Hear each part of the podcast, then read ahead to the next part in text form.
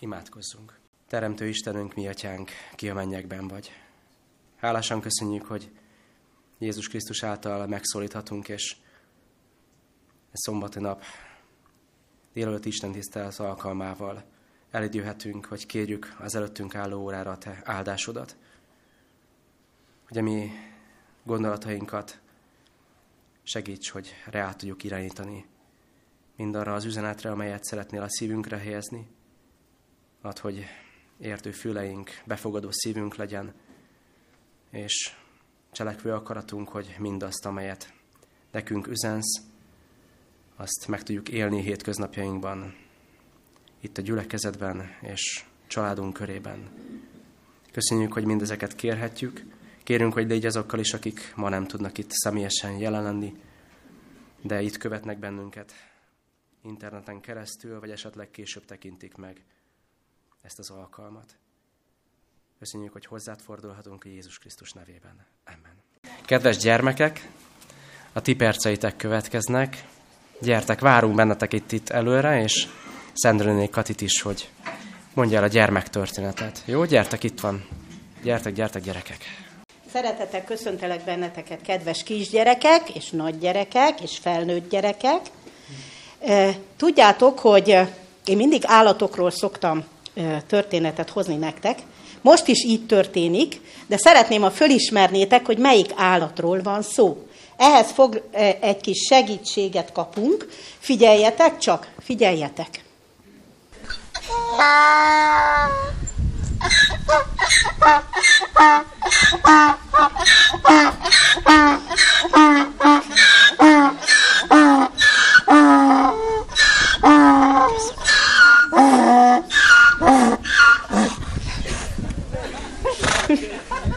Na hát már a hangját hallottátok, és itt már jelentkeznek is, akik mondják, mond csak. Csacsi, így van, egy szamarat hallottunk. Olyan ö, állatokról szoktam veletek beszélgetni, amik az Bibliában megtalálhatók. Több történetünk is van a Bibliában, amelynek szerepe volt a szamárnak. Most először is egy képet kérek, hogy ö, vetítsetek ki. Hát nézzétek, Hát nem aranyos. Hát szinte mosolyog. Igaz? Szinte mosolyog ez a csacsi. Ez egy selfie, így ahogy mondja Robi. Igen, így van. Kérek egy másik képet. Ez egy egész csacsi, tehát nem csak a feje. Szeretném tőletek megkérdezni, és ugye erről szeretnék egy pár szót szólni nektek, hogy meg is ismerjük ezt az állatot, hogy mit tudunk a szamarakról, mekkora nagyságúak, nézzétek csak, közepes termetű, igaz? De képzeljétek el, hogy van olyan törpe csacsi, amelyik alig 75-76 centi magas, ilyen pici, és van ló nagyságú is, amit kifejezetten nyerges állatnak ö, tanítanak be, hogy á, ut- utazzanak rajta, ügessenek rajta. Tudjátok-e, hogy meddig él egy csacsi? Nagyon hosszú életű, állathoz képest. 40-50 évig is él, képzeljétek el. A kis csacsi egy évig van az anyukája pociában, egy év után születik meg, és 5-6 hónapig csak anyatejjel táplálkozik, és még utána is nagyon-nagyon sokáig együtt van a anyukával, mert anyuka megóvja őt mindentől, minden gonoszságtól, rosszaságtól. Ha ránézünk egy szamárra, mi az az első jellegzetesség, ami rögtön szembetűnik szerintetek? Mi az, amiről azt tudjuk, hogy ez egy csacsi? Hallottam itt egy nagy gyereket, aki mondta. Igen, így van. Mondd, te is ezt szeretted volna, ugye? Ha nem? A színe nagyon jó, köszönöm szépen. Valóban a csacsik általában szürkék, de ugye ebben is elég nagy a változatosság, mert van fekete is, képzeljétek, sőt, olyan sárgás, homokszínű csacsi is létezik a, a világon. A hatalmas fülei valóban jellegzetesek a csacsinak, és mit gondoltok, hogy miért teremtette a Jóisten ilyen nagynak ezeket a két füleket? Mire szolgálnak a csacsi fülei? Mire való a csacsi füle? Húha, igen, igen. Hát még? Kézenfekvő dolog. Hallásra. Képzeljétek el, hogy nagy, olyan hallása van a csacsinak, hogy több kilométerről meghall a legkisebb neszt is, és a veszélyhelyzetre ugye makacsággal válaszol, hogy szokták mondani, hogy makacs, mint az összvér, magas, mint a szamár, mert nem, ha ő nem akar menni, nem megy egy lépést se tovább. Igen. És még van egy nagyon fontos dolog, amire a füle szolgál, amire az elefánt füle is szolgál. Na, mit gondoltok? Ha. Így van, köszönöm. Hűti valóban a szervezetét, hiszen meleg égtájakon él. Egészen Észak-Afrika, Egyiptom, Szíria, Palesztina területén él. Nagyon jó. Mire használják, használták a csacsit? És most kérek egy képet. Na mit gond, mire használták? Hát erre, vagyis, mire használták, lányok? Nézd meg a képet.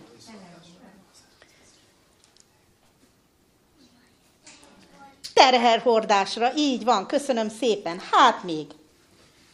Mire használták a csacsit? Nagyon köszönöm, valóban nagyon fontos volt, hogy sokáig nem lóval utaztak, hanem a csacsi hátán. A gazdagság kifejezője volt, hogy kinek hány csacsia volt.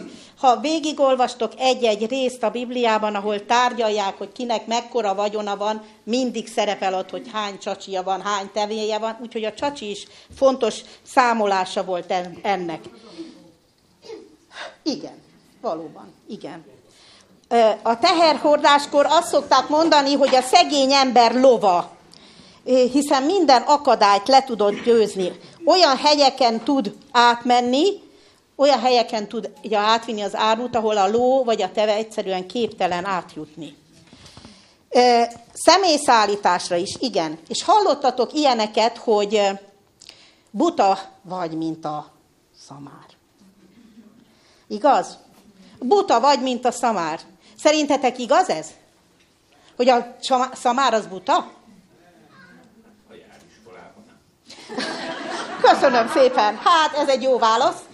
De egyébként a szamár nagyon okos állat. Képzétek, azt mondják az állattudósok, hogy még okosabb még a lónál is, hiszen egy csacsi, ha végig megy egy úton, gondoljatok hegyi kis ösvényekre, ha egyszer végig megy egy ösvényen, soha nem felejti el az útvonalat, évekkel később is végig megy úgy, hogy nem téved el, és nem lép le róla. Ezért érdekes történet, ugye a Bálám története, amit a, az Ószövetségben olvasunk, hogy hányszor kitért a csacsi a helyes útról, pedig ő tudta a helyes utat, nem azért tért le, mert nem ismerte volna az utat, hanem miért is tért le? Nagy gyerekek. Mert ott állt az angyal. Így van, nagyon jó, nagyon jó. Aztán azt is szoktuk mondani, hogy makacs, mint az összvér, vagy makacs, mint a csacsi. Mit gondoltok, miért is makacs? És mit jelent ez a makacság? Miben nyilvánul meg a csacsi makacsága? Így van, nem megy tovább. Hiába ütik, verik, nem megy tovább. Sőt, lefekszik a földre, meghemperedik, és nem hajlandó menni tovább. Ennek mi lehet az oka? Ki tette a kéziféket? Ez is egy jó válasz, de azért próbáljuk meg megnézni, vajon miért teszi ezt. Tessék? Ha, így van, ha tudja, hogy veszély van, vagy van még egy ok. Így van. Tehát ha többet raknak rá, mint amit ő úgy gondol, hogy szívesen elvisz, akkor úgy gondolja, hogy nem, nem, addig én nem megyek tovább, amíg ti ezt le nem szeditek róla. Így van, így van. E, ugye több helyen olvasunk a csacsiról, a szamárról, az Ószövetségben is olvasunk róla, Mózes negyedik könyvében, a Bálám történetében.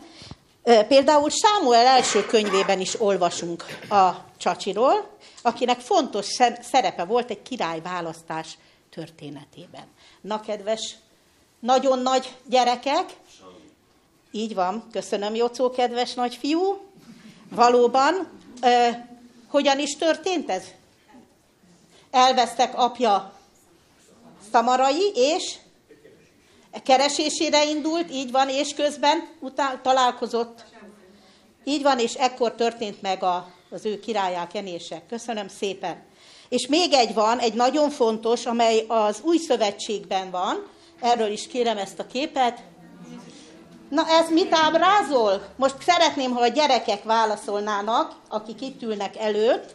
Mit láttok a képen? Igen, Julcsi? Nagyon köszönöm. Vajon, nagyon köszönöm. Nézzétek csak, mi van még a képen? Mit látunk még a képen? Mi történik még? Igen, Dani? Így van. Mikor történik ez? Hm? Hova megy Jézus? Elmegy ebédelni? Hova megy? Hova megy? Jeruzsálembe. Így van, a jeruzsálemi bevonuláskor, nézzétek csak, ágakat lengetnek, és leterítik a köpönyeket az útra. Egy zakariási proféta, profécia elevenedik itt meg, amelyek a Zakariás könyve 9. fejezetében olvasható. Megkérlek, Hanna, hogy ezt a rövid zakariási igét olvast fel, légy szíves. Örülj nagyon Sionnak leánya, örvendez Jeruzsálem leánya, Imé jön néked a te királyod, igaz és szabadító ő, szegény és szamár háton ülő, azaz nőstény szamárnak vemhén. Köszönöm szépen.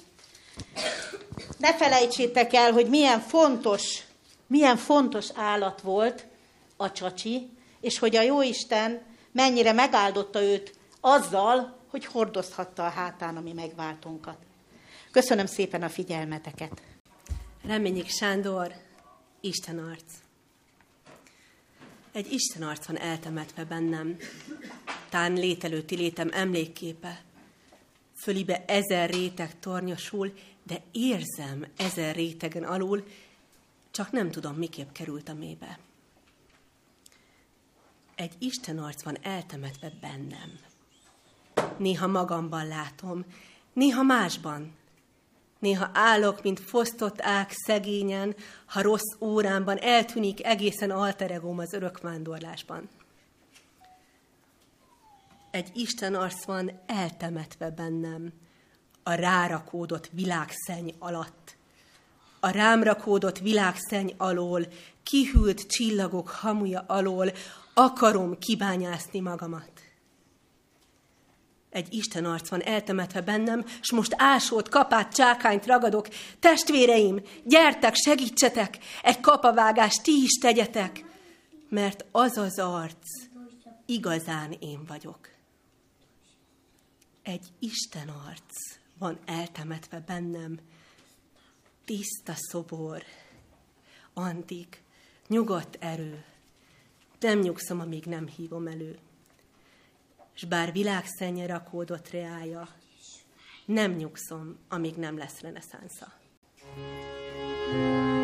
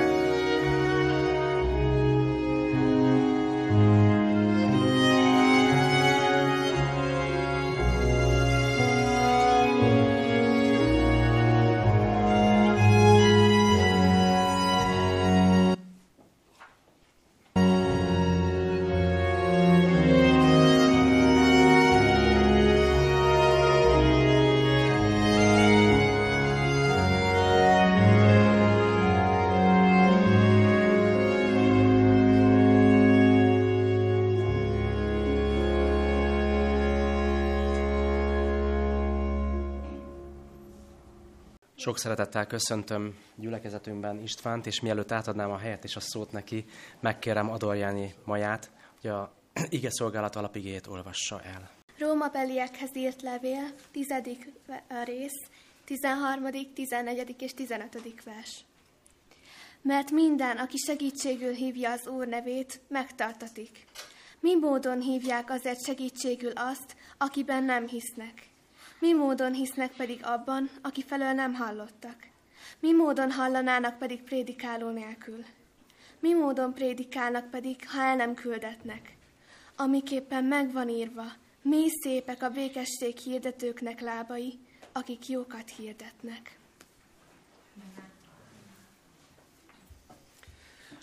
Köszönjük szépen! Szeretettel köszöntelek benneteket testvérek, olyan jó így együtt látni titeket, olyan jó így tele látni a gyülekezetet, látni régen látott arcokat. És hát nagy élmény volt látni azt, hogy mennyire együtt él a felnőtt tagság a gyerek történettel. Még nem jártam ilyen gyülekezetben. Majd néha hagyjatok nekik is helyet, jó, ne csak alibi legyen. De nagyon örültem, hogy ennyire lekötötték. Nekem is érdekes volt, mert sok információ belőle. Ti abba a sorába tartoztok a gyülekezeteknek, ahol van bulettin, ami azt jelenti, hogy hétközben egyeztetés van, el kell árulja, miről fogok beszélni, aztán kiszivárok hivatalosan, ugye? Van igehely, meg van címe, és ez mindig egy kicsit más helyzetet teremt nekem is.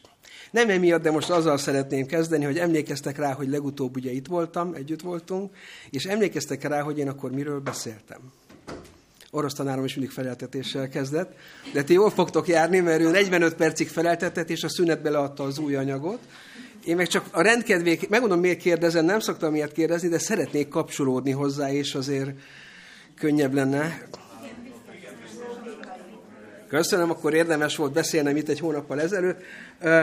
Igen, biztos nálunk a profétai beszéd, ugye ez volt a témánk, és én főleg abba az irányba toltam a szekér rúdját, ha lehet így mondani, hogy azon túl, hogy ez egy hitvallás, meg egy tapasztalat, de mit jelent ez nekünk ma a gyakorlatban, különösen a mai gyakorlatban.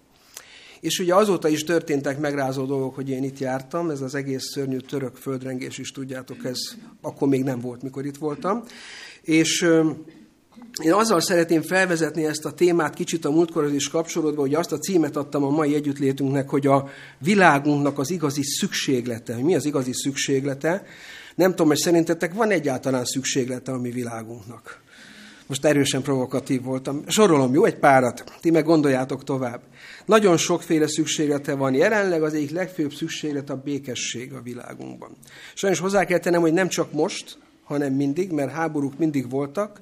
Most is mondják szakemberek, én nem értek hozzá, hogy vagy 30 háború van a világon, csak mi az egyikről hallunk mindig, ma az van közel. Nyilván meg hát minket nagyon szorosan érint, a, ha más nem a gazdasági következményeiben.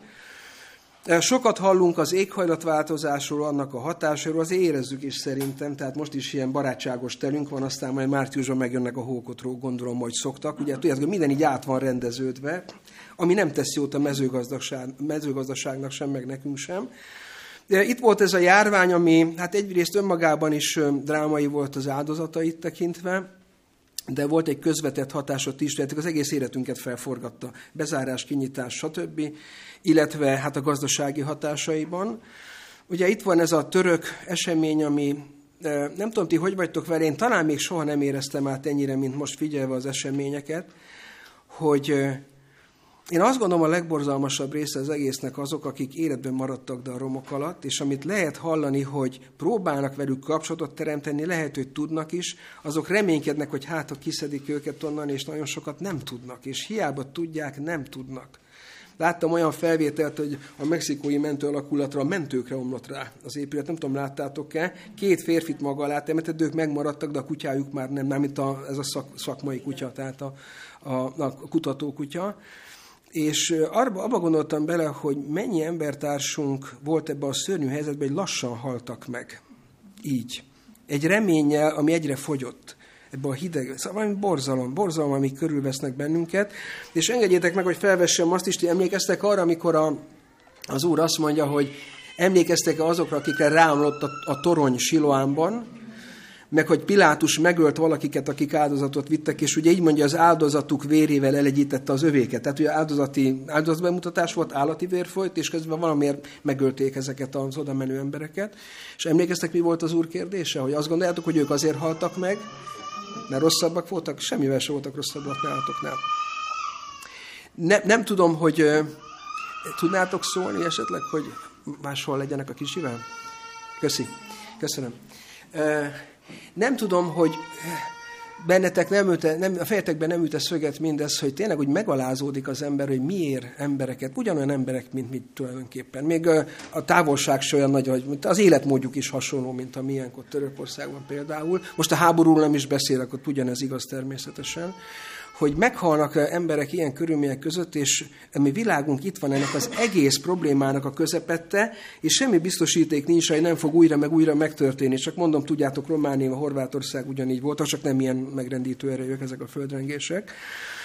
És még egyet teszek hozzá, mert sokat mondhatnék, hogy úgy általában itt van ez a társadalmi igazságtalanság a világunkban. Sokat hallani az ukrán meg az orosz korrupcióról, de nem csak ott. Nekem a nyugat se olyan fényes, mint amilyennek fényezi magát.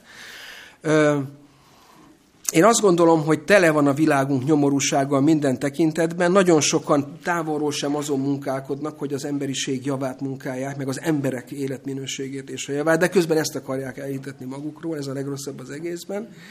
És folytathatnám a sor, de hagyd mondjam azt, hogy én szerintem mindez csak a gyümölcse valaminek. Tehát nem ez az ok, ezek a következmények, mi a forrás ennek a sok bajnak, a sok emberi szükségletnek, a, a világunk szükségletének? Mondjátok hangosan? Jó, valaki ezt mondja. Én azt mondanám, hogy a lelkiség. Nek a hiánya nyilván. Tehát, hogy az emberi lelkekben van, a rendszerben van a, a probléma. A kisember kicsit tesz hozzá, akik nagypolcon vannak, sokszor sokat tehetnek ehhez hozzá, a jóhoz is, de a bajhoz is. És azt kell mondjam, hogy a lelkiség hiányának is van egy oka, eredetileg megyek visszafelé, hogy ez pedig az Isten hiánya és az Isten félem hiánya. Ugye tíz parancsolat első, második kőtábla, ha az első nincs rendben, a második sem lesz rendben, azért ez sok ész nem kell. És a mi világunkból leginkább az igazi, nem a látszólagos, az igazi Isten félelem, Isten hit hiányzik, és attól ilyen, amilyen a világ, sajnos. Azt kell, hogy mondjuk. Tudom, hogy nem mondtam ezzel nagy dolgot, de hát le kellett vezetnem valahogy ezt, mert akkor, ha tudjuk, mi az ok, ez minden dologban így van az orvostudományban, mi a betegség oka. Ha tudják, akkor tudják kezelni. Ha nem tudják, akkor max tüneteket tudnak kezelni. Műszaki tudományokban, balesetek kutatásánál mindenhol az okot kell megtalálni. Ha a mi világunk problémájának az okát tudjuk, akkor van esély, hogy megoldjuk a problémát. Ezek szerint mi a megoldás? Hogy az emberek találják meg az Istent. Ez lenne a megoldás. Most az más kérdés, hogy Bibliából tudjuk, hogy ez tömegesen nem fog megtörténni, de az egyes embernek is segítség, hogyha megtalálja az Istent. Én szerintem, így írtam hogy magamnak, ez egy szuper ötlet. Az a kérdés, hogy hogyan. Tehát, hogy hogyan találják meg az emberek az Istent. És itt kapcsolódnék be az alapigénkkel, talán értitek a gondolatmenetet, mert Pálapostól erre ad egy választ, hogy hogyan fogják az emberek megismerni Istent. Azok, akiknek most nincs meg, és ettől szenved a világunk. Hadd idézzem újra, nem azért, mert nem szépen olvasták, hanem most újra frissen figyeljétek meg. Azt mondja Pálapostól, hogy minden, aki segítségül hívja az Úr nevét, megtartatik. Mármint mindenki. Eddig szép, nem? Ez egy erős állítás szerintetek? Ennél erősebb nem lehet. Pál nem 80 százalékozik, meg 90 százalékozik, mint mi szoktunk. Azt mondja, hogy aki az Úr nevét segítségül hívja, az megtartatik. Most hirtelen jutott eszembe egy illusztráció, emlékeztek Josafát királyra? Akár mondta, hogy hát figyelj, gyere már, aztán menjünk már fel, Jáb, azt hiszem Jáb és Gilead ellen mentek harcolni, és akkor mondja, hogy ah, hát figyelj, hát a nászomnak már csak nem mondom azt, hogy nem megyek, elment vele, noha nem kellett volna a proféta óvta, elmentek, és akkor benne voltak a forgatagba, akkor azt hitték, ugye az ellen, azt hiszem szírek voltak az ellenfél, az, az, harci szekerek vezetői, azt hitték, hogy ő Akháb, mert hogy úgy volt öltözve, Akhábnak volt annyi esze, hogy átöltözött. És amikor megtámadták a szekeresek, egyértelmű volt, hogy meg fog halni. Tehát ez egy olyan alakulat volt, olyan erőfölénybe. És emlékeztek, hogy mi történt? Hogy felkiáltott Istenhez, bár maga kereste magának a, a helyzetet, szegény nem rossz szándékkal, de nem kellett volna. És akkor azt mondta az úr, emlékeztek, hogy hogy van ott a szöveg? Milyen kifejezés azt Az úr, az úr elfordította róla a szekereseket. Úgy, ahogy ti mondjuk a játékautókat, mondjuk a gyerekek, az Istenek ennyibe telt, nyilván nem fizikailag fordította őket, azt az ösztönést adta, megváltoztatta mentálisan a, a parancsnokokat, és azok a szekerek nem egy vagy kettő, mindegyik más célpontot keresett a csatatéren. Igen, mindaz, aki az Úr nevét segítségül hívja, még ha magának is szerezte a bajt nagyon sokszor, nem mondom, hogy mindig, de megtartatik. Ugye most már csak ehhez egy dolog kell, hát hogy hívja segítségül az Úr nevét. És akkor hogy folytassam Pál logikáját, de, és figyeljétek a, a mi módonokat, négy mi módon van, azt mondja, mi módon hívják segítségül azt, akiben nem hisznek. Van igaz ebben Pálnak? Megint igaza van, mindig igaza van végül is. Ihletés alatt ír ugyanis. Azt mondja, hogy akiben nem hisznek, ugye úgy nem fognak. Na de hát mi módon hisznek abban, aki felől nem hallottak? Fejti vissza a dolgot. Mi módon hallanának pedig, hát ha valaki nem mondja prédikáló nélkül. És azt hinnénk, hogy megérkeztünk, de nem. Van még egy állomás, azt mondja, mi módon prédikálnak pedig, ha el nem küldetnek. Tehát végigfejti azt, hogy mi a, a láncolata ennek, hogy odáig jussunk, ahová jutni kell, és van egy gyönyörű summázat ennek a szakasznak, azt mondja, amiképpen megvan írva, mondja ő ihletés alatt, meghivatkozva egy másik ihletet helyett, amiképpen megvan írva, hogy mely szépek a békesség hirdetőknek lábai, akik jókat hirdetnek, és ugye járnak, kelnek, tehát erre gondol. Tehát nagyon érdekes, hogy végigfejt valamit, Hát magamnak így írtam ide különben, mert ez az igazság, hogy Pál könyörtelenül sorokba szorít bennünket logikailag. Ez az ige, ez egy könyörtelen vas logika, mert elmondja, hogy minden ember megmenekülhetne, csak az kéne hozzá, hogy hívja segítségül az Istent. Na jó ember, de hát hogy hívja, hogyha nem is hallott róla, vagy csak rosszat hallott róla? És akkor azt mondja, akkor ki a felelősség? Hát azt mondja, hogy hát valakinek ezt mondani kellett volna bocsánat, nem hisznek benne, de hogyan higgyen, ha nem mondta neki valaki, és hogyan mondja, hogyha nem küldték el. És akkor azt mondja, hogy az az ember egy áldozat lesz a maga nemében, de valakinek szólni kellett volna neki. Ez megvan az Ószövetségben, ha emlékeztek, azt hiszem, Ezéki, Ezékiás könyve, ez, bocsánat, Ezékiel könyve 18. fejezet, ha jól emlékszem, ahol azt mondja, hogy őrállól állítottalak, és azt mondja, hogy ha figyelmezteted a bűnöst és tovább folytatja, ha eljön az Isten és büntet, a vére rajta Szóltak neki, és mégis csinálta. De ha nem figyelmezteted, és folytatja, azt mondja, akkor az ő vérét, igen, a bűnért fog meghalni, mert ő követte el. De a te kezedből kérem számom, mert neked kellett volna szólni. Érzitek a két igehely párhuzamát? Ó és új szövetség? Sose értem, mikor emberek szét akarják a kettőt választani különben. Hát, mint hogy a két komponensű ragasztóval lenne összekötve, hát annyira, annyira összetartozik. Erről beszél tehát Pál, és nem tudunk kitérni az ő levezetése elől.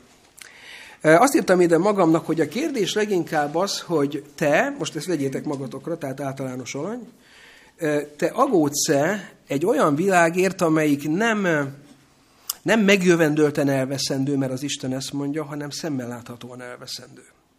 Testvérek, mi nem egy olyan világban élünk, amelyik remekül forog a tengelye körül, minden oké, és minden virágzik, mindenkinek jó, minden happy, ahogy mondják, hogy idegen szó, mindenki boldog, de állítólag rossz vége lesz, hanem szemmel látható a rossz vége. Hát már mindenki erről beszél. Hát 20-30 éve, mikor még volt egy olyan várakozás, főleg a római klub jelentésében, bár azok pont ellent mondtak, most nem akarok butaságot mondani, mikor azt satszolták, hogy milyen ütemben fogunk fejlődni életszínvonalban, étel előállításában, stb. Tehát volt egy perspektívája a világnak. Emlékeztek rá? 60-as, 70-es évek. Nyilván egy háború mélypontjáról jött fel a világunk, és mindenki azt hitte, hogy innen csak felfelé vezet az út. Figyeljetek, 10-20 éve vagy több is mit lehet hallani? Lejtmenetben vagyunk, fagynak az energiahordozók, feléjük a bolygót, úgy nem lehet, hogy mit csináljuk, ismerjük ezeket a téziseket. Hát lassan az a helyzet, hogy a világ fiai beelőznek bennünket jövendő mondásba, egyszerűen tapasztalati alapon, tudományos alapon, hogy ez a, ahogy mi élünk, viszonyulás a földhöz, a természeti erőforrásokhoz, társadalomban egymáshoz, hát ez nem sok jóval kecsegtet a jövőre nézve. Vagyis nem egy elméleti kérdés, Szerintem ez egy abszolút gyakorlati jelenvaló kérdés, hogy agódsz-e a szemmel láthatóan elveszendő világért. Erre kétféle választ lehet adni. Bocsássatok, mert nekem is bejön a páli logika, tehát én is azt is elmondom, amit nem illik, most azzal kezdem.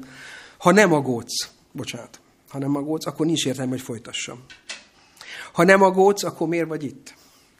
Bocsánat, hogy nyersen mondom, de tegnap ez jött nekem a készülésnél, ezt írtam ide magamnak, hogy most az egyéni üdvösségünket sütögetjük itt szombatonként. Értitek, hogy mit mondok? Nem bántásul mondom, de azért nem baj, egy kicsit belegondoltok. Tehát, hogy miért járunk mi ide? Azért, hogy egy ilyen hogy olyan remeték elit csapata vagyunk, akik egyéni üdvösségre törnek, és hát pont egy helyen lehet ezt hallgatni, és akkor így jól leültek egymás mellett, vagy mi valami másféle csapatot alkottunk egy másféle küldetéssel. Át is térek a pozitív oldalra. Tehát, hogyha agódunk az elveszendő világért, akkor végig gondoltuk-e már, hogy mire lenne szüksége? Pál helyettünk megtette, óriási segítség. Tehát nekem is. Tehát nekem csak Pált kell idéznem. De mégiscsak megint a végén kezdem, amit már az előbb is mondtam. A vége a szép az egésznek. A motiváció. Azt mondja, hogy e, milyen szépek a békesség hirdetőnek a lábai, aki jókat hirdet. E, nem tudom, hogy voltatok-e már úgy, hogy valakinek valami rossz hírt kellett elmondanatok, akármilyet. Csökken a fizetése, meghalt valaki, tudom is én. Általában erre nem aspirálnak úgy az emberek. Ugye vannak olyan emberek, mint a szegény rendőröknél van ilyen, hogy el kell menni valahova és közölni, hogy egy balesetben elhunyt valaki, és hivatalból ugye el kell, hogy mondják, nem irigylem őket. Általában az ilyen embereket képzik is különben, hogy egy gyászírt hogyan adjanak át, hogy rögtön valamit tudjanak segíteni, vagy szóval úgy tálalják. De amikor jó hírt kell hirdetni, Ugye van egy barátom, egyébként úgy volt, hogy már egy katona címbarám, egy gyönyörű évet együtt töltöttünk egy első lépcsős alakulatnál szombathelyen, első század, első zászló, első zászló, első század, és Gyuri szoktam mindig azt mondani, hogy mikor valami jó hírt mond nekem, és tudod, hogy a jó hírhozójának jutalom jár, tehát hogy mindig ezzel jön a Gyuri. Azért legyünk őszinték, hogyha nem is adnak jutalmat, de jó érzés jó hírt átadni, nem? Mert látod a másikon, hát szóval ki az, aki közünk ne szeretne jó hírt átadni? És hát Pál ezt mondja, hogy amiről ő beszél, az nem egy ilyen feladat, amit el kell végezni, hanem azt mondja, hogy figyeljetek, hát ez önmagában ez egy csodálatos hír, egy csodálatos megbízatás, hogyha azt veszem. És ideírtam magamnak, hogy e, még egyszer idézem szó szerint ezt az igét, hogy mely szépek a békesség hirdetőknek lábai, akik jókat hirdetnek. Nincs kedvetek ezt csinálni? Most ezt én kérdezem. Nincs kedvünk ezt csinálni? Hát figyeljetek, ha, ha ehhez sincs, pedig lehetne, megmondom, hogy miért. Azt mondja Pálapostól, hogy ö, ö, mi módon ö, hirdetnék, hogyha el nem küldetnek. Szerintetek ö, ki van elküldve erre a feladatra? Erre az amúgy szép feladatra, csak ritkán gondolunk rá, hogy jó hír. Ö, igen, igen, keressétek a választ, és mondjátok örök neki. Én azt írtam ide magamnak, hogy egyszerű választottam a saját kérdésemre, hogy hát mi? Nem? Nem mi vagyunk elküldve? Egyébként Pálnál megmondom, mi volt az érdekes. Ezt tudjátok, hogy hogy ment el a misszió útjára? Ugye ő megtér Damaszkuszba, azt tudjátok, ott három hétig vetekedett azokkal, akiknek a megsegítésére ment. Tehát az ilyen zsidó hitben maradtakkal.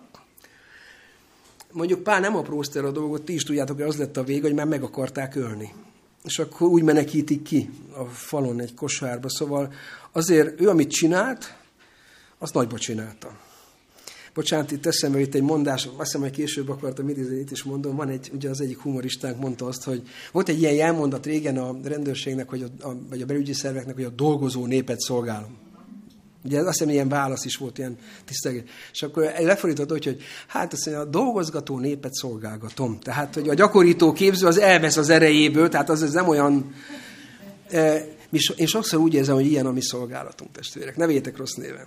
Pálé nem ilyen volt. Ott nem mondhatjuk azt, hogy úgy immelámmal csinálta, mint a dózer a tolólappal. Így leeresztette, egyes felező, és ment előre. Megkövezték, nem zavarta, hajótörés szenvedett, nem zavarta, mikor megkövezték, nekem mindig az a döbbenet, akkor feláll, ugye mindenki meglepődik, hogy él, a, társai azért, mert nem hitték volna, azok már ott se voltak, akik megkövezték, és akkor elkezd lelket önteni a társaiba, hogy nehogy azért megijedjenek, hogy őt megkövezték. Hát ma vannak ilyen kelmetlenségek, de az evangéliumot hirdetni kell.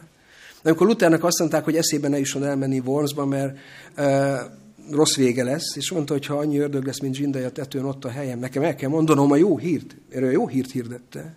A jó hír kell elmondanom. Aztán ti is tudjátok, hogy hogy alakult az élete, ágyban párnák közt, ahogy Petőfi mondja, nem tudták rátenni a kezüket. Kedves ürekezet, azt akarom ezzel mondani, hogy ö, ö, Pálapostól tudta, hogy miről beszél, tehát ő nem elméletet hirdetett, hanem őt magát is elküldték, innen kanyarodtam el, bocsánat.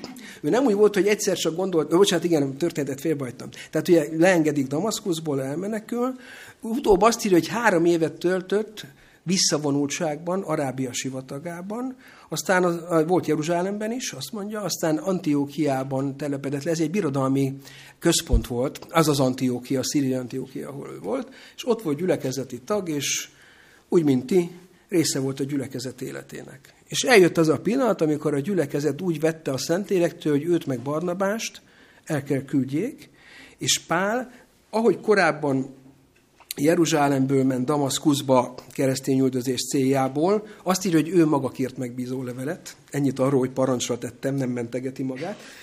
ő nem parancsra tette. Antiókiában viszont a gyülekezete bízta meg azzal, hogy menjen el, és próbálja missziót folytatni. Egy nagyon nehéz területre ment, nagyjából oda, ahol most a földrengés volt, vagy attól egy kicsit nyugatabbra, ott Dél-Törökországban. Azt olvastam ma, Gyürki Lászlónak van, azt hiszem, egy katolikus szerző, van erről egy könyve, és ott azt hiszem Pál, Pálapostól nyomában az a címe, és ő írja azt, hogy ez egy hegyes, tagolt vidék, rablótámadások gyakoriak voltak, közbiztonság nem volt, és Pál oda ment, és megkeresett településeket a hegyek között, és hirdette az igét. Tehát ő tudta, hogy miről beszél. Ő nem, nem egy katedrán tanított elméletet, hanem tapasztalatból mondta, amit mondott. Mi vagyunk elküldve ugyanúgy, ahogy őt is elküldte a gyülekezet, csak minket nem a gyülekezet küld el, minket maga az Úr küldött el. Ahogy nyilván őt is valahol, csak formálisan a gyülekezete is. Miért mi vagyunk elküldve, kedves gyülekezet? Hát ki tudja ennek a világnak elmondani azt, amire szüksége van az Istenről? Hát ki tudja azt, hogy mi következik erről a világra? Én tudom, hogy kik tudják különben. Kezdem azzal, hogy sátán emberölő volt kezdettől fogva, ő csinálja ezt a háborút is valahol a háttérben, ő csinálja a földrengést, tehát ezt írja a Biblia, tehát hogy ahol emberek pusztulnak, az az ő munkája, és ő tudja, hogy mit akar. Azt kell, hogy mondjam, és ez a szilárd véleményem, hogy vannak emberek is, akik ezt szolgálják, amire utaltam az előbb. Nagyon tiszta kezűnek látszó emberek is. Én a, a, a nyugatot távolról nem látom olyan tisztának, mint aminek mutatja meg, de a Bibliából is tudjuk, hogy mely hatalmaknak lesz jelentősége az idők végén. Ti is tudjátok, a, az amerikai földrészen lesz egy hatalom, jelenések 13 szerint. Jelenések 17 mondja, hogy Európában a tíz király, az utódállamai római birodalomnak egyesülnek majd egy cél érdekében. Ne, ne dőljetek be, hogyha más látok, vagy más hallotok. És itt vannak olyan emberek, akik eh, tudván tudják, hogy nem jót tesznek, nem jó hiszeműen teszik. Ők is tudják, hogy mit hoz a jövő, mert ők csinálják, ők az eszközök. De még valaki tudja, hogy mit hoz a jövő a világnak. Hát mi tudjuk a Bibliából, mert Isten megmondta. Isten beavatott bennünket. Isten azt akar, hogy avassunk be másokat is, terjesszük ki ezt a kört. Nem tudom, hogy Szerintetek ezt, amit felolvastunk most már kétszer alapígeként, ezt lehet kívülállóként hallgatni, hogy pár milyen szépeket ír, és most már azoknak tényleg magukra kéne venniük, de bocsánat, így mondom, vagy ez úgy van, hogy pár milyen súlyos dolgokat ír, és azt most már ideje lenne magunkra venni, nem? Ideje lenne magunkra venni. E, azt írtam ide magamnak, hogy titeket nem üt szíven az, amit Pál ír, mert itt rólunk van szó, testvérek. Nem egy másik felekezetről, nem egy másik csoportosulásról, nem egy másik klubról, most szándékosan mondok különböző dolgokat, hanem Pál azt mondja, hogy hát figyelj, ha te nem mész, akkor ki fog menni? Hát csak olyan mehet, aki tudja, hogy mit kell mondania az evangéliumról, meg az egész jövőképről. És testvérek, mikor végre megyünk, akkor mi miről szoktunk beszélni? És akkor megint előveszem azt, amit Pál mond.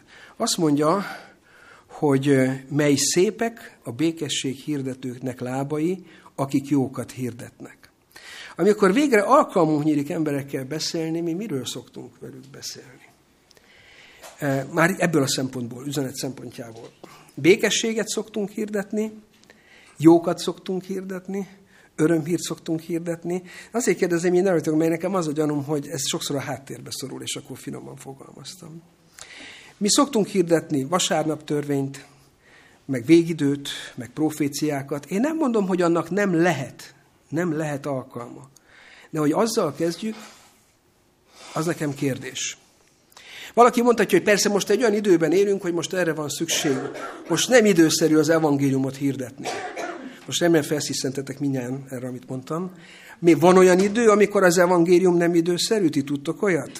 Mikor zárulni készül a kegyelem ajtaja a hitünk szerint, véges a földi történelem, azon belül véges a kegyelem idő, mert ez egy rövidebb időterv, tehát megelőzi. Nem akkor kell igazán hirdetni, amikor az utolsó esélyek vannak? Akkor van igazán eh, helye, akkor kell nyomatékkal hirdetni az evangéliumot. Néha úgy érezzük, szoktam is hallani ilyet, hogy rettentéssel is mentsünk meg embereket. Biztos ismeritek igei idézet.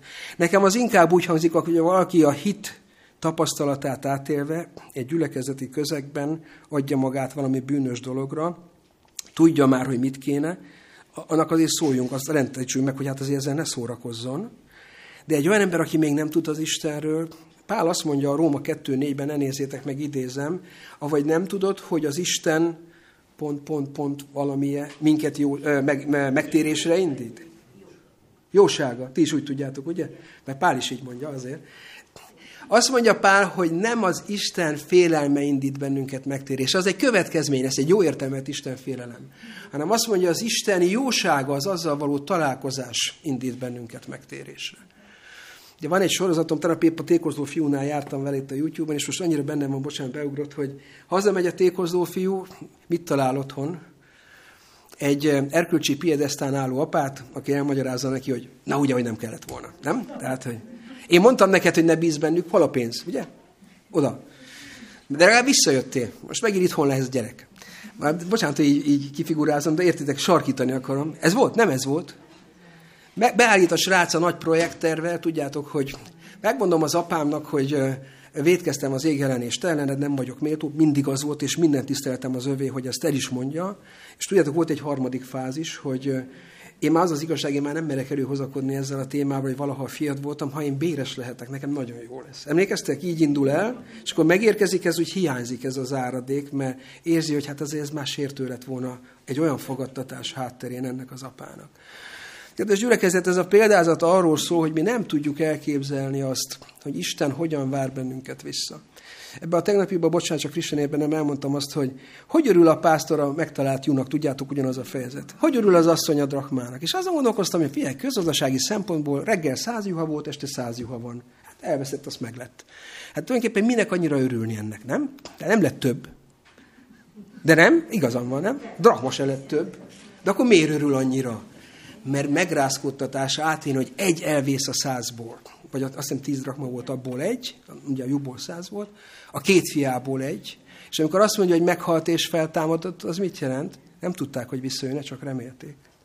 És olyan értelemben meghalt és feltámadt, hogy ez a srác azért nem ugyanaz a srác volt. Mert messziről jobban látszott az atya jósága, már nem csak az érkezéskor, más megvilágításban látta az otthoni viszonyokat a vájú mellett, amiből nem ehetett hozzáteszem, tehát úgy a vájú mellett. És kedves gyülekezet, én azt gondolom, hogy a mi dolgunk az, hogy a szerető Isten mutassuk meg az embereknek. Persze lesz ítélet, felelősséggel kell élni, ezt is el kell mondjuk. De azért az első angyal üzenete valami olyan Istenképpel kezdődik, ahol, ahol nekünk az Isten szeretetét is be kell mutatni. Halkan jegyzem meg, hogy Jézus azt mondja Nikodémusnak, ez lesz pont a jövő heti, hogy amit tudunk, arról teszünk bizonyságot. Tehát ha mi nem tapasztaltuk meg az Isten szeretetét, csak hallottunk róla, mi a hallomást fogjuk továbbadni. Abban nem lesz erő. Nekünk magunknak kell megtapasztalni. És erre van szükség. Ugye még azért türelmemmel ezt elég késő kezdtem, egy picit még hadd folytassam, mert hallom a kongatást. Ö, ö, miről könnyebb beszélni, maradok még egy kicsit ennél a témánál. A proféciákról és a teljesedésük szépségéről, én ebben nagyon érintett vagyok, mert én nagyon szeretek erről, mert szép meg olyan levezethető. Meg én nagyon szeretem az ilyen matekos dolgokat, hogy figyelj, se jobbra, se balra. Tehát sorokba vagy szorítva. Ez így van és kész. A proféciákról és a teljesedésük szépségéről könnyebb beszélni, vagy Krisztus szépségéről, aki történetesen az ajtón kívül van a saját állítása szerint a legtöbbünk életében. Hát nehéz az utóbbiról szerintem. Arról akkor tudunk igazán, ha beengedtük, és átérünk valami hasonlót, mint a tékozló fiú. Mi a könnyebb a hibát és az ítéletet levezetni mások életében, hitelveiben, hitgyakorlatában, vagy bemutatni azt az utat, amelyet mi megtaláltunk, amin járunk, és amelyik az ítélet szempontjából reményteljes, hogy megállhatunk az ítéletben. Kedves gyülekezet, ezeket a kérdéseket fel kell tenni magunknak. Ezt valahogy jegyezzétek meg, ez nem egy olyan dolog, hogy most én mondom, ti megválaszoltok, mert ahogy pár sorokba szorít minket, én nem akarok titeket sorokba szorítani, de itt azért meg kell adni magunkat ennek, hogy mi, mi is hajlamosak vagyunk a könnyebb végét a dolgoknak végezni, és nem érezzük annyira, a hiány pedig hiányzik. Van egy mondásom, kőben a negyedik parancsolat kapcsán szoktam mondani, hogy úgy kezdődik, ezt kevesen tudják, de úgy kezdődik, hogy hat napon át munkálkodjál és végez minden dolgodat.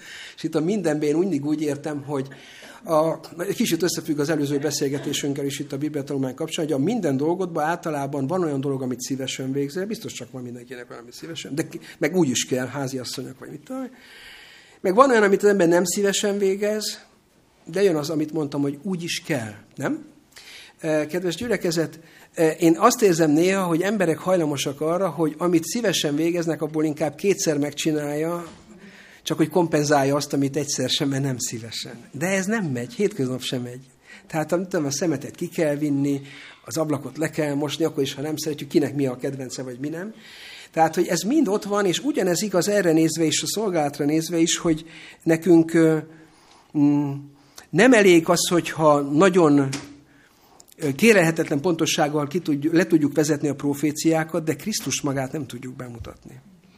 Én elárulom nektek, hogy én sokáig küzdöttem ezzel, de későn jöttem rá, hogy mi az én bajom, hogy én nagyon jól le tudtam vezetni a proféciákat évekig embereknek, ilyen nyilvános eladásokon. Csak mindig ott volt a hangsúly időben is, meg mindenben, hogy hogyan jöttek ezek a hatalmak, és hogyan teljesett, és na ugye, na ugye, nagyon szeretem igazolni a Biblia igazát. Csak hogy ezek a proféciák mindig úgy érnek véget, hogy és a végén mi hozza a megoldást. A leszakadó kő, is emlékeztek rá, a mennyei ítélet Dániel 7-be, és a hangsúly azon van. És én megtanultam, hogy rossz helyen volt a hangsúly nekem. És azt kell hangsúlyoznom. Nem azt, ami nekem tetszik, meg könnyen megy, hanem azt, amire még lehet, hogy nekem is készülnöm kell és fejlődnöm kell. Ha sikerül végre emberekkel beszélnünk, akkor miről beszéljünk? Milyen, milyen segítséget kapunk. Két dolgot hadd mondjak, csak nyilván hosszabb lehetne a sor. Jelenések könyve 14. fejezet az úgynevezett három angyal üzenete, hármas angyal üzenete, vagy három angyal üzenete. Nem tudom, hogy azon gondolkoztatok-e, már én magamnak azt írtam ide, hogy nekünk nem azért kell ezt hirdetni, mert pont ezt a tételt húztuk az érettségén, hogy stílszerű legyek. Mert ugye lehet, hogy ez van hanem azért, mert most a világnak erre van szüksége. Tehát ez nem úgy van, hogy nekünk ez jutott, hanem nekünk mindig időszerű üzenetet kell hirdetni. Most ez az időszerű, ez az utolsó. Egy generális, egy az egész világot felhívó valami, ahogyan olvassuk. Erre van szükségük, mert látjuk, hogy hogyan pusztulnak körülöttünk az emberek, és visszatérek az elejéhez, hogy most figyeljetek, több tízezer ember halt meg Törökországban. Egyébként egy iszlám ország zömmel, nagyon kevés keresztény van ott, úgy tudom. De akik meghalnak, vagy a háborúban, vagy bármi másban, azoknak már nem tudunk segíteni. Tehát mi versenyt futunk az idővel, ha magunkévá tesszük ezt a feladatot. Nekünk keresni kell az alkalmat, hogy emberekkel kapcsolatba lépjünk, erre még visszatérek a vége felé. Ha már a hármas angyal üzenetét dolgot hadd mondjak nektek, nem tudom, mondtam de ha igen, rég jártam itt, lehet, hogy már nem emlékeztek.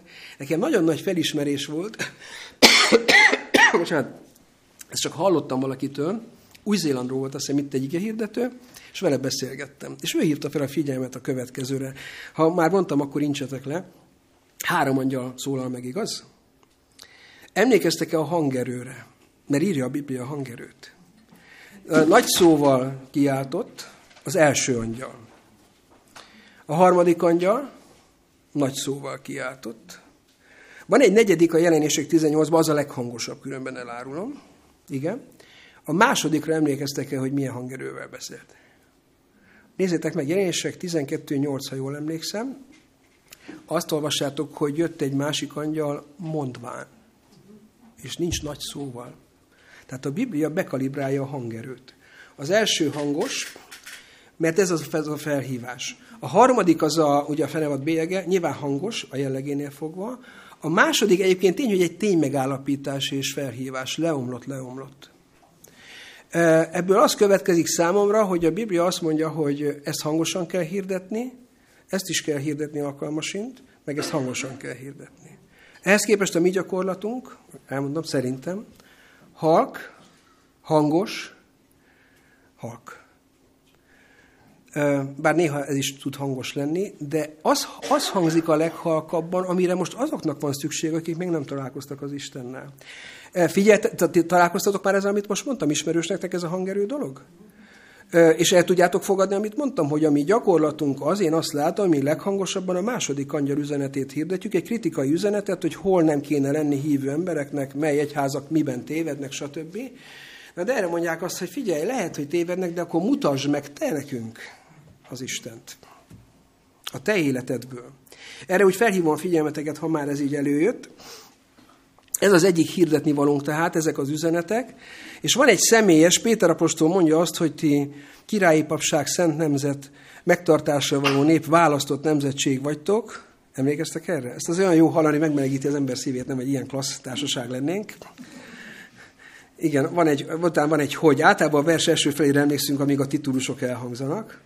De utána van egy funkcionális folytatás, hogy azért vagytok ezek, hogy hirdessétek annak hatalmas dolgait, Pál ígével kapcsolódik, ugye, hogy hirdetni Isten, de mit hirdessünk?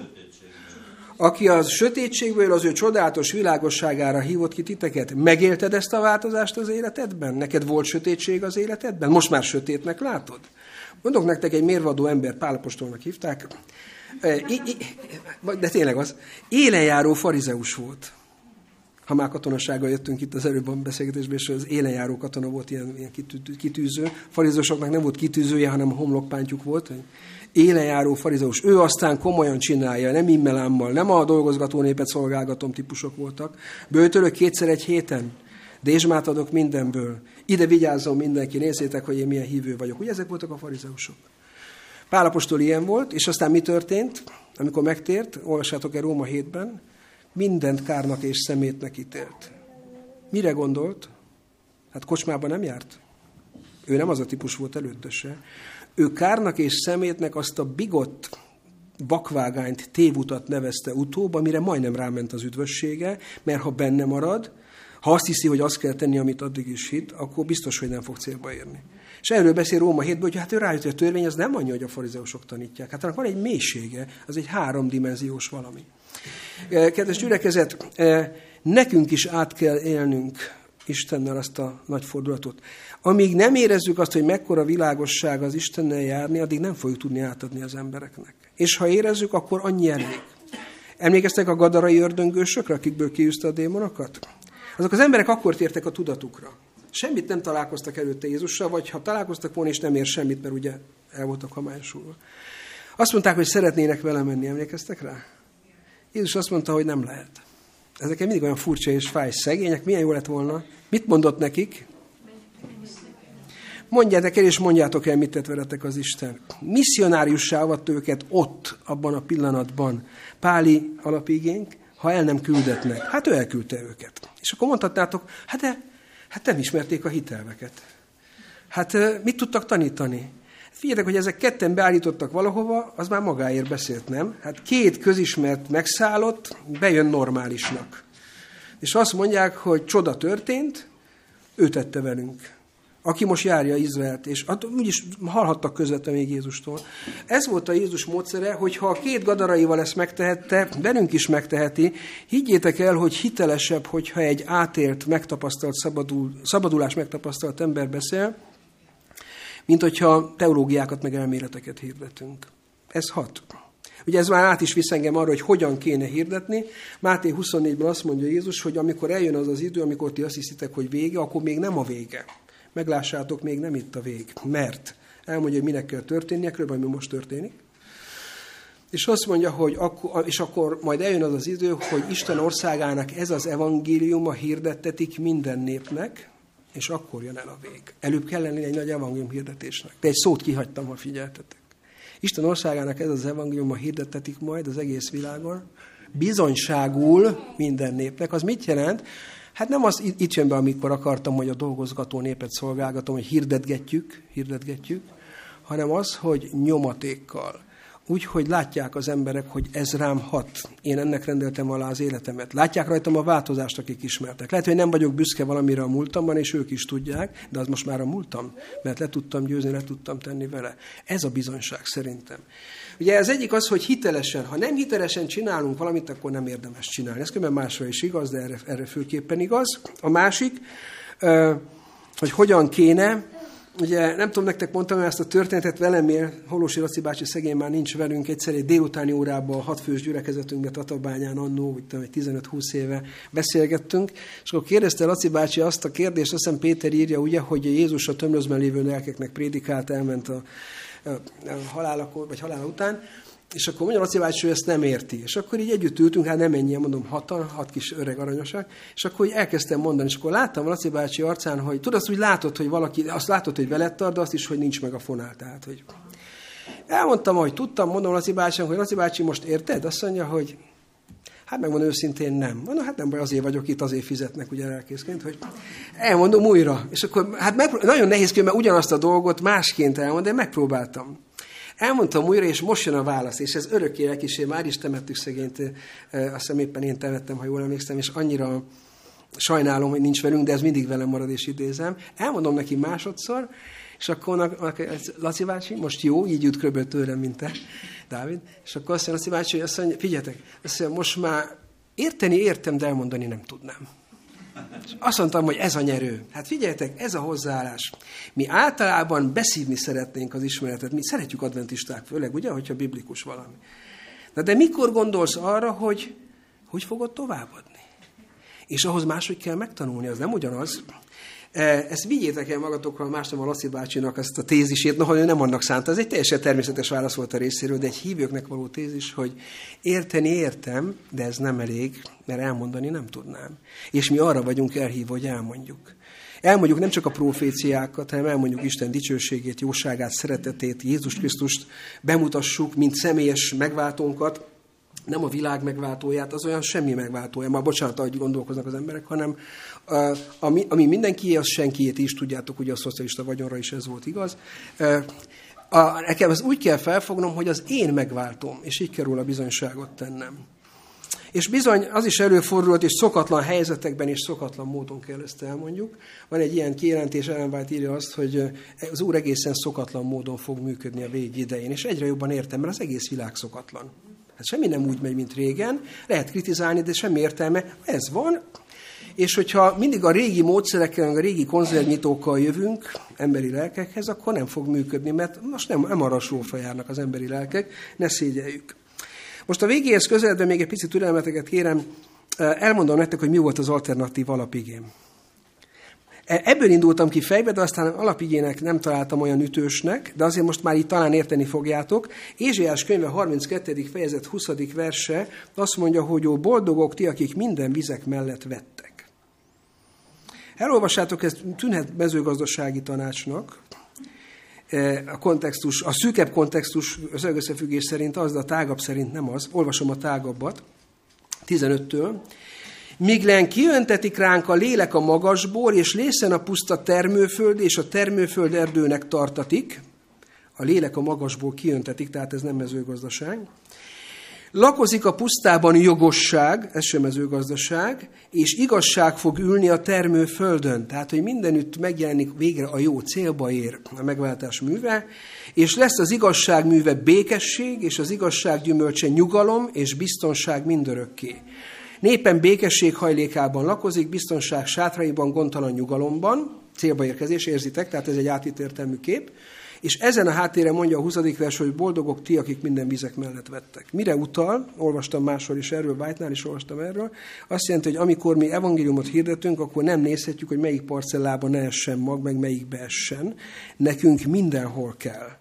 Nekünk minden ember célcsoport. Egy-két példát engedjetek meg. Pálapostolnak volt olyan hely, ahol magas se adott sok esélyt neki, Korintusnak hívták. Kikötőváros volt. Nem mutatom a kikötővárosok életét, most a hely nem alkalmas. Pálapostól is úgy ítélte meg, hogy a rendkedvéért itt is hirdet egyet, de ment tovább. Emlékeztek, éjszaka megintette Isten, de azt mondta, hogy nem menjen ebből a városból, nekem ebben a városban sok népem van. Lehet, hogy nem látszik, sok népem van. Lett egy gyülekezet, két levelet is írt nekik Pálapostól, másfél évet töltött ott. Efézusban hármat, ez a második leghosszabb. Ti a római századosoknak mennyi esélyt adtatok volna Jézus Krisztus helyébe? Nem elég, hogy rómaiak voltak. Egyébként a rómaiak azok nem rómaiak voltak, azt tudjátok. A római hadsereg tisztjei voltak, de bármilyen népből jöhettek tulajdonképpen. Tehát echte pogányok voltak, ma úgy mondanánk, és ráadásul a római birodalmat szolgálták fegyverrel, fúj. Hát mi kell még egy hívő embernek, hogy ennél alább, ennél jobban alábecsüljön valakit. Emlékeztek, hány római százados tér meg az új szövetségben? E, minimum három. Van, akinek a szolgája beteg, és Jézus nem kéri, hogy menjen. Azt mondja az Úr, hogy ilyen hitet Izraelben nem talált. Ez azért valahol bekalibrálja a római százados hitét, nem? Tehát, hogy milyen volt. Aki a őr volt a Golgotán, és azt mondta, hogy bizony, ez az ember Isten fia volt, a papok meg azt papolnak, amit akarnak, én meg tudom, amit láttam.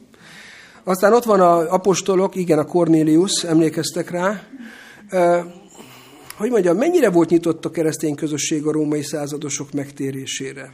Szükség volt némi előkészületre Péter esetében, hogy esélyt adjon ennek a Cornéliusnak? Extra látomást kapott, tudjátok, a háromszor. Tehát, hogy mondjam, tehát az úr nem merte csak úgy elengedni Pétert, ismerve őt, én úgy érzem, hanem előtte felkészítette, hogy nehogy ott elkezdjen Péterkedni, hogy így mondjam. Bocs, bocsánat, nem bántására mondom, csak úgy gondolom, hogy azért volt. Tehát, hogy fel volt készítve lelkileg arra Péter, hogy igen, most az fog történni, aminek ti kevés esélyt adtok, hogy ez a római százados, ez hívő, nem kicsit nagyon. És akkor még ott, ja igen, bocsánat, az ugyanaz, aki a szolgája beteg volt, hogy aki a zsinagógát építette a zsidóknak, Nekem megadott, ott voltam ott különben Kapernaumban, azt mondták az idegen vezetők, hogy senki sem érti, hogy mérekkor ez a zsinagóga, mert kb. négyszer akkora, mint amit a település mérete indokolt volna. Ugye a római százados ihletés alatt épített egy ilyen nagyon nagy zsinagógát, mert az úr ott majd megjelenik, és az volt a központ Galileában, tudjátok, a Kapernaum. Én ezt nem folytatnám. Az a lényeg, testvérek, hogy mi ne ítélkezzünk emberileg. Ne rajtok, hogy nagyon túl még csak elég késő kezdtem, nekem a fél az késő van, meg nem akarom már félbehagyni, nem leszek mindig ilyen hosszú, de ezt hadd mondjam el. Egy időben dolgoztam egy számítógépes cégnek, hát úgy mellékesen szoftvereket frissítettem szalonokba, autószalonokba, és a Miskolci Renault szalomba voltam, és mondta nekem az egyik értékesítő, hogy nagyon kell vigyázni az emberek megítélésével. Múltkor bejött ide valaki, egy kicsit olyan elhanyagoltabb volt az öltözete, volt egy ilyen nylon szatyor a hóna alatt, és úgy nézegette a Renault a szalomba, az újat. És hát oda mentek hozzá, és így finoman próbálták neki mondani, hogy hát ez egy drága darab azért meg. Szóval udvariasan, de próbálták érzékeltetni vele, hogy... És akkor mondja, hogy igen, nagyon drága, és mondták, nagyon drága, igen. De mennyi? Hát mondta, hogy mennyi, és azt mondja, és, és akkor ez hogy lehet elvinni egy foglalóval? Persze, komoly foglaló kell. És azt mondja, hogy és mennyi a foglaló? Azt mondja, hogy hát két millió forint. Azt mondja, hogy na, hát pont annyi van nálam. És, de komoly, ez nekem a zacskóban volt, és ezt mondta nekem a srác, hogy azóta ő nagyon óvatos. Tehát azóta óvatos az emberek megítélésével, mert nem gondolta, hogy így az volt, és lefoglalózta is. E, miért mondtam ezt nektek? Jó, nyilván nem, nem egy Renault apropóján, hanem hogy tudat alatt mi is hajlunk rá szerintem, hogy kategorizálunk, nem rossz indulattal, ösztönösen, tudat alatt embereket. És valakinek úgy érezzük, hogy hát azért Tegnap hallgattam egy könyvet, hallgatok most a fejlődő gyülekezetek négy titka, és azt mondta a szerző, hogy egy gyülekezet úgy indult be, hosszú a történet, nem mondom részleteiben, hogy valaki nagyon imádkozott, egy idős hölgy, 80 fölött volt, nem tudott más csinálni, csak imádkozni, és a szomszéd asszonyáért imádkozott, aki egy fiatal hölgy volt, 20 valahány éves, drogos, meg nem tudom mi, és végül ebből kapcsolat lett, és az elhozta még a barátét is a gyülekezetbe, és elkezdett fejlődni a gyülekezet. Sosem mondhatod senkire, hogy szerinted nincs esély. Mert mondjuk munkásőr volt, lásd római százados vagy erkölcsi élete, lásd Mária, tehát semmi értelme, semmi értelme, vessünk minden vizek mellé, azt mondja az ige. Pál azt mondja, görögnek göröggé, zsidónak zsidóvá lenni. Na, ezzel nem tudom, mit értetek, most kezdhetném előről, de már nem leszek ilyen kegyetlen. Most azt csinálom, mint az orosz tanárom, hogy majd a szünetben leadom az új anyagot. De ti érzitek ennek a jelentőségét? Mit jelentett ez? Azt mondta, hogy ő neki, akivel dolga volt, arra koncentrált, annak a közegébe élte bele magát, az ő fejével gondolkodott. Ez nem azt jelenti, hogy bár megtagadta a hitét, meg tisztátalant evet, vagy ilyes, nem azt jelenti, de neki az az ember volt a fókuszban. És nekünk ezt meg kell tanulni, mit jelent ma, hogy mi arra az emberre fókuszálunk, arra a társadalmi helyzetre, arra az anyagi helyzetre, amiben az az ember van, ami őt foglalkoztathatja. És egy dolgot még ide, miért tényleg a befejező pár mondatra térnék, hogy azért Imádkozni mindenki tud, és imádság nélkül senki ne kezdje el. ez a könyv is, ha most tegnap jártam, hogy hallgattam útközben a kocsiba, erről beszélt, azt mondta, hogy három és fél évig minden módszert végigpróbált a gyülekezetén. Mondja, hogy 60 főről lementek 30-ra, tehát apadt a gyülekezet.